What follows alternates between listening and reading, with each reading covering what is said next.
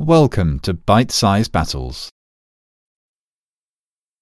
At Horatio Nelson's funeral in 1806, his titles were inscribed in his coffin and read out by the Garter King at Arms, Sir Isaac Heard. The most noble Lord Horatio Nelson, Viscount and Baron Nelson of the Nile and of Burnham Thorpe and of Hilborough.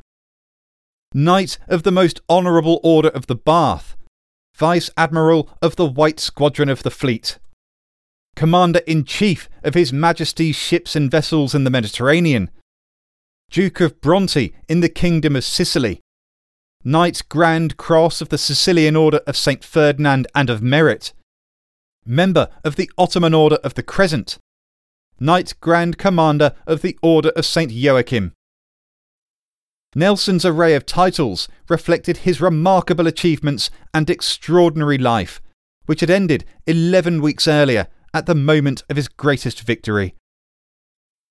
Because on the 21st of October 1805, his fleet took on the combined might of the navies of the French and Spanish empires. He knew that if he failed, Napoleon Bonaparte would bring his all conquering army across the English Channel to Britain just 27 Royal Navy ships of the line would face 33 of the Franco Spanish. But Nelson was confident despite his numerical weakness. In fact, he was so confident that he told his flag captain and friend, Captain Hardy, that he expected to take 20 enemy ships that day. His confidence was born of the tactical surprise he intended to give the French and Spanish and which he had spent weeks repeating to his captains over and over again until every man knew his role. That surprise was as simple as it was innovative, as brilliant as it was risky. Welcome to the fourth episode of history's greatest naval battles the Battle of Trafalgar. It was dawn when Nelson ordered the attack. The French and Spanish, under Admiral Villeneuve, had emerged from the port of Cadiz just two days earlier. Villeneuve hadn't really wanted to sail, worried about the location of the Royal Navy, and particularly Nelson himself. Ever since Nelson had annihilated a French fleet at the Battle of the Nile seven years earlier, Nelson's fame among his enemies inspired trepidation. But Napoleon, who was sitting with his army at Boulogne waiting for the fleet to arrive, sent him a stinging rebuke, accusing him of cowardice. That got him moving. Still, Villeneuve's heart sank when the Royal Navy hove into view, with Nelson's own colours flying. He was no coward, though, and no sloth either. As his Franco Spanish fleet outnumbered the British, Villeneuve decided the best formation to use was a wide arc. The accepted naval wisdom of the day was for fleet battles to be fought in two lines, facing each other in a maritime slugging match. As such, Nelson would have to enter Villeneuve's arc with his smaller number of ships and be battered to bits from three sides. It wasn't a bad plan, had Nelson played by the rules. But Nelson had displayed his tactical ingenuity time and again during his naval career. At the Nile, he hadn't just dutifully lined his ships up and slugged it out with the French like they expected him to. He divided his fleet into two squadrons, one of which did line up, while the other simply went around the end of the French ships and lined up on the opposite side too. Now, the British ships poured cannon fire on the hapless French from both sides devastating them. Had Villeneuve properly studied that battle, he might have had a clue as to what was about to happen to him. Nelson divided his fleet into two squadrons, just like the Nile. His plan was to take on the Franco Spanish fleet from both sides, just like the Nile, too.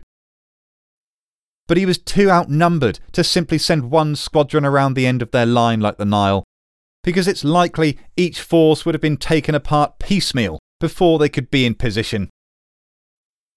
Instead, Nelson planned not to go around the enemy line, but through it, in a daring, do or die plan that became the hallmark of British naval ingenuity.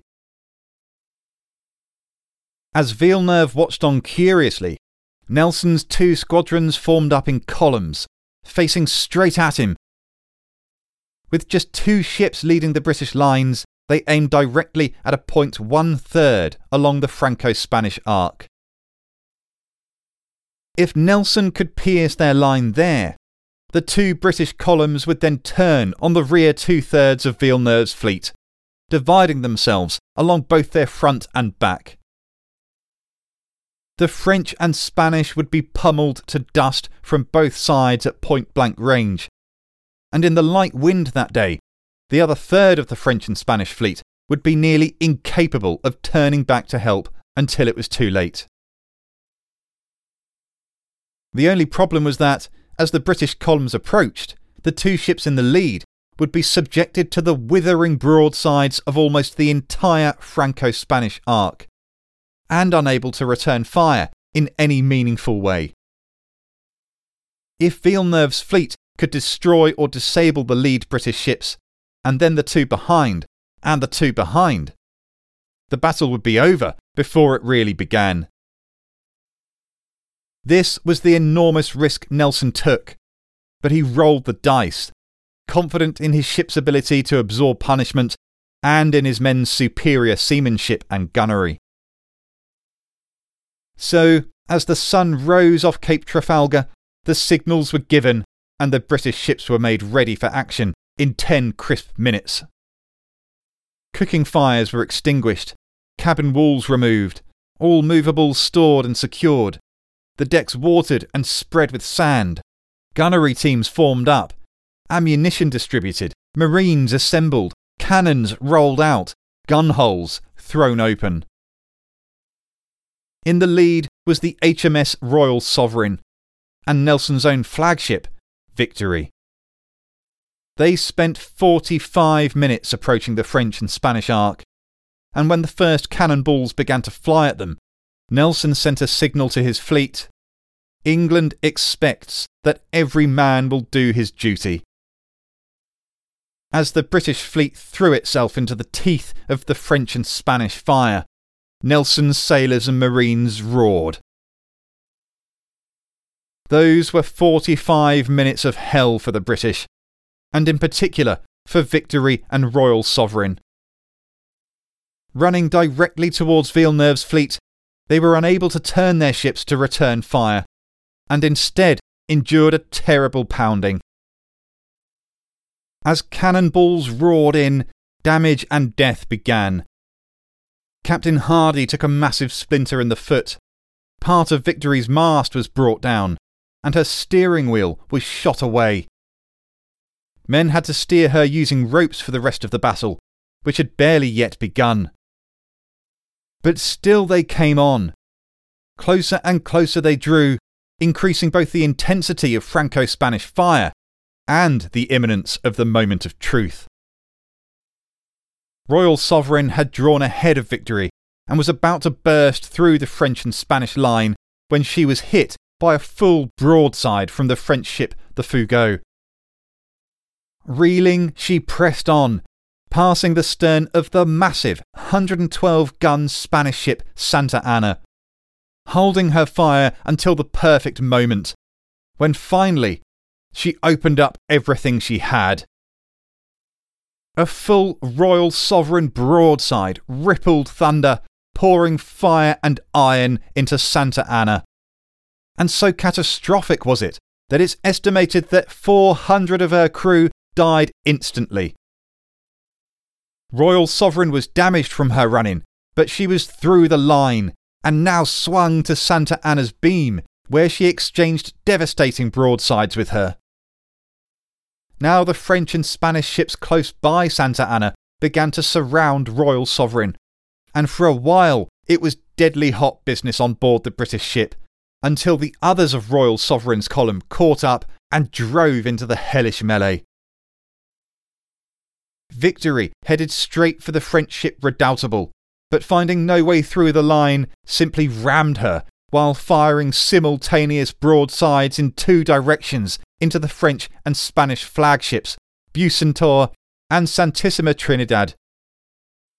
If you're getting an image of a mad, reckless Rambo style warlord rushing headlong into battle, all guns blazing at multiple simultaneous enemies, you've just about got it.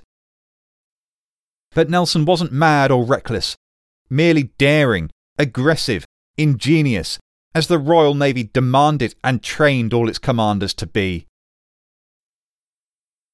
Both the British columns were now through the Franco Spanish arc, and as each British ship now swung either side of the line, the firefight began in earnest. The noise must have been an incredible cacophony of shouting in three languages, of enormous wooden hulls colliding, masts and rigging snapping, sails flapping, muskets firing, lead balls whistling, broadsides erupting, injured men screaming, orders snapping. The British crews were better trained, better led, and better drilled than their enemies, and could deliver three broadsides for every two from the French and Spanish. They double shotted their cannon too, meaning in addition to a huge and solid iron ball, cannons were loaded with grape shot on top. Grape shot was basically bags or canisters of musket balls, and when fired from a cannon, would rake through the decks and bowels of a ship, carving through men like butter. At one point, the double firing of ball and grape shot became so appalling that the crews in some French ships closed their gun ports altogether, trying to escape the fire. The wounds of 18th and 19th century naval warfare were truly shocking. As well as grape shot, the heavy iron cannonballs would rip through the wood of the ship, sending giant shards and splinter shrapnel in all directions, causing horrific injuries. Limbs could easily be lost in a flash, or to the surgeon's knife should he think it necessary, which it very often was. Chain and link shot was designed to bring down rigging and masts, crushing anyone underneath and throwing to decks or the sea anyone stationed aloft. Chain and link shot fired at deck level could easily decapitate a man or sever his torso in half. Cannons forced loose in the chaos could easily flatten a man to a pulp, or if he was lucky, simply crush a limb and while the mighty ships exchanged crushing broadsides at point blank range, Marines on deck and in the rigging used swivel cannons and rifles to fire at one another, aiming particularly for officers. The men of both fleets endured this horror, but it was the French and Spanish who were coming off worst, thanks to the rapidity of British fire and double shotting. Villeneuve's fleet didn't roll over though, naval warfare wasn't all broadsides and grape shot. Still practiced was the time honoured tradition of boarding. Indeed, if you did this well enough, you could capture an enemy ship more or less intact, a hugely valuable and celebrated prize. And this is exactly what the men of the French ship Redoutable tried to do with Nelson's own flagship, Victory. The captain of the Redoutable, Captain Lucas, later described the action to Napoleon, which I'm paraphrasing. Surrounded with fire and smoke, I was only able to discern at intervals the ships in my immediate neighbourhood. Then the Victory ran foul of us, dropping alongside and sheering off aft so that our poop deck lay alongside her quarterdeck. Grappling irons were thrown on board her, and at the same time our broadside was discharged, resulting in a terrible slaughter. Then a heavy fire of musketry opened up, and more than 200 grenades were flung on board her. Her decks were strewn with the dead and wounded. It was at this point that the fateful moment occurred. A sniper in Redoutable's rigging sighted Nelson, took aim, and fired a shot which went through his collarbone and spine, and lodged in his back. He was immediately carried below deck as he said, They finally succeeded. I'm dead. It was at this point that Captain Lucas ordered his men to board the Victory. And Victory's gunners were urgently called up on deck to defend her alongside the ship's marines and sailors. A furious hand to hand fight erupted on her deck. Pistols firing, swords clashing, hatchets cleaving, bloody hands throttling. Eventually, the French were beaten back in the brutal melee, and the British ship the Temeraire suddenly drew up alongside the Redoutable. Captain Lucas said to Napoleon, We were immediately under the full fire of her artillery, discharged almost with muzzles touching. It's impossible to describe the carnage produced by the murderous broadside of this ship. More than 200 of our brave men were killed or wounded by it. With British broadsides battering her incessantly, soon the Redoutable was sinking. Everywhere else in the battle were similar stories. The British ships Neptune, Leviathan, and Conqueror pummeled Villeneuve's flagship into submission. Royal Sovereign did the same with Santa Ana.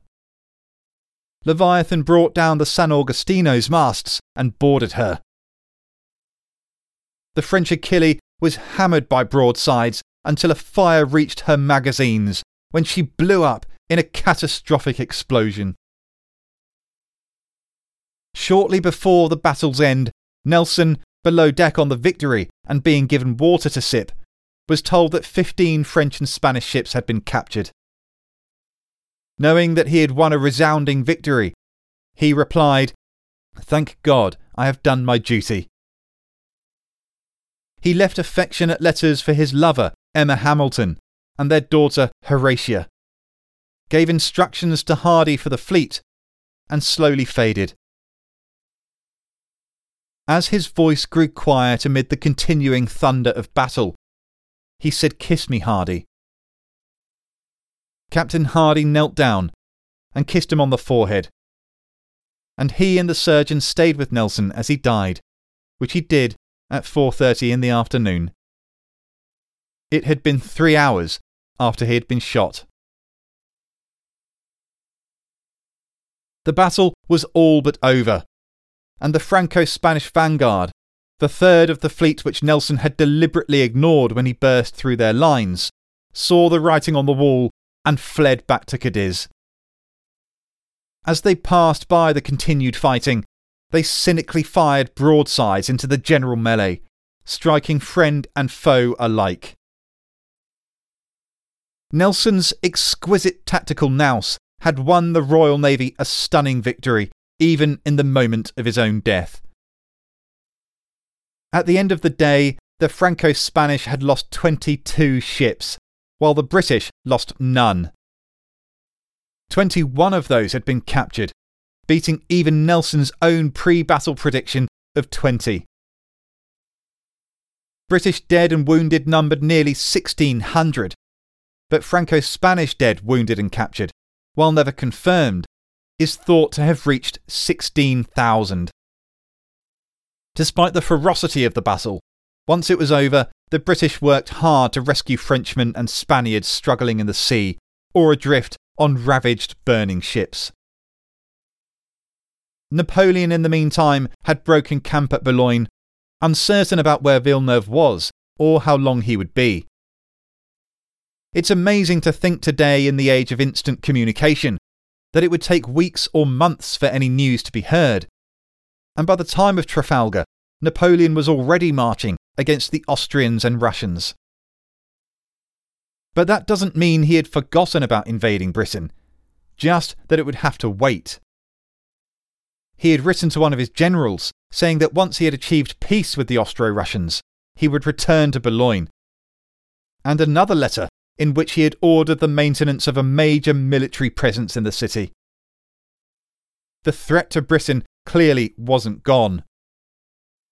On the 2nd of December 1805, Napoleon decimated the Austro Russian army at the famous Battle of Austerlitz.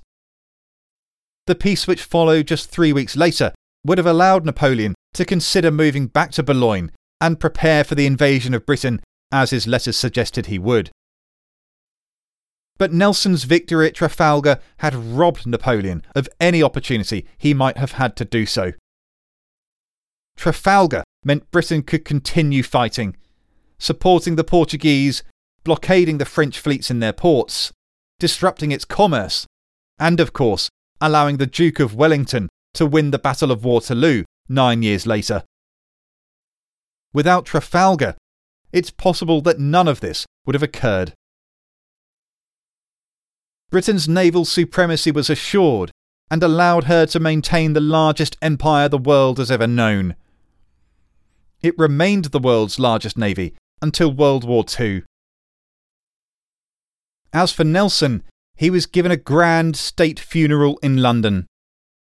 His funeral procession consisted of 32 admirals, over a hundred captains, and an escort of 10,000 soldiers, sailors, and marines.